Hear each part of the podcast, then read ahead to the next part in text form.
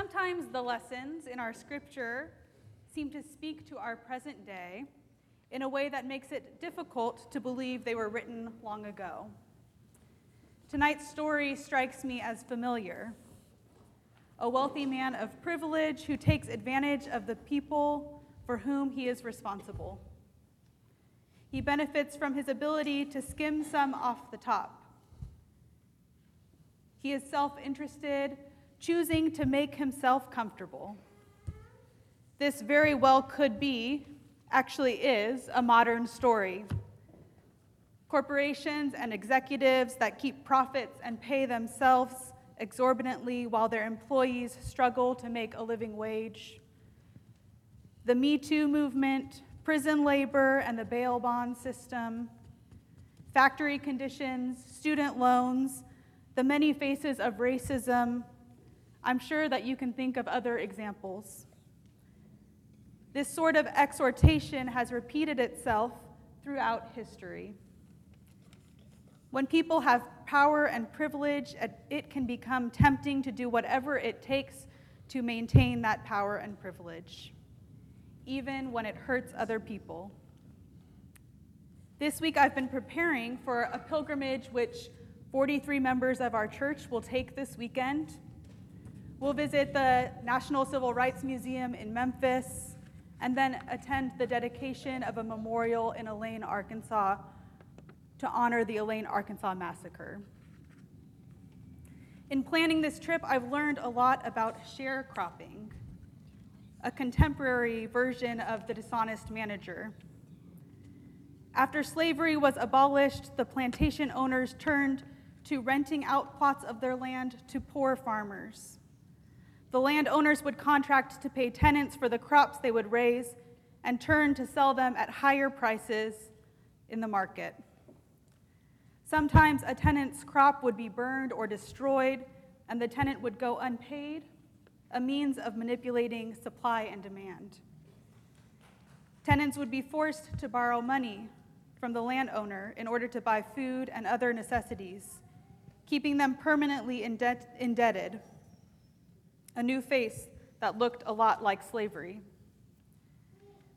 In the summer of 1919, just 100 years ago, tenant farmers, both black and white, all across the southern states, including Arkansas, made efforts to organize to demand a living wage. This summer was, is known as the Red Summer.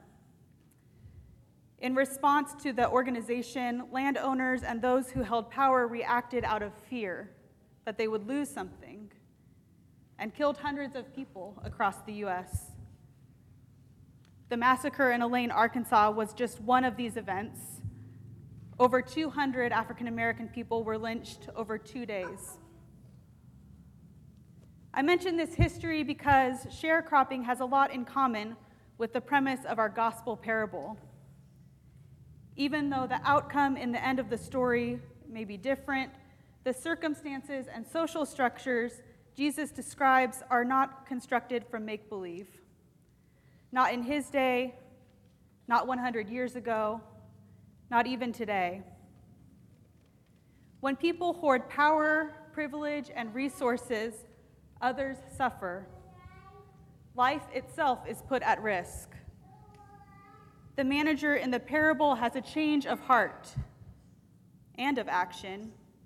He is found out, and once his dishonesty is uncovered and his own livelihood is at risk, he does what he can to recover a bit of his own security by attempting to repair his relationship with those he has taken advantage of. This sort of reparation has yet to happen in our own times in regards of the exploitation that has happened of people and their labor. God calls us to be good stewards of the gifts that we are given, of our resources, our power, and our privilege. It does not matter whether we have a lot or very little, the responsibility that is entrusted to us is the same. Jesus teaches whoever is faithful in very little is faithful also in much, and whoever is dishonest in very little is dishonest in much. Be faithful and honest in all that you do.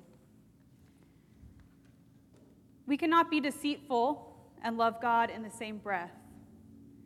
We cannot hold on to our sense of control, our power or privilege, and serve God at the same time. When we choose money or power over people, we separate ourselves from God. We can't change the events of the past, the harm and violence that our ancestors enacted, but we can work to ensure that our legacy will be different. And when we act as humans are wont to do and put ourselves or money or power over other people, God calls us to confess, to repair the relationship, and to choose differently next time. God invites each of us to love through generosity and good stewardship.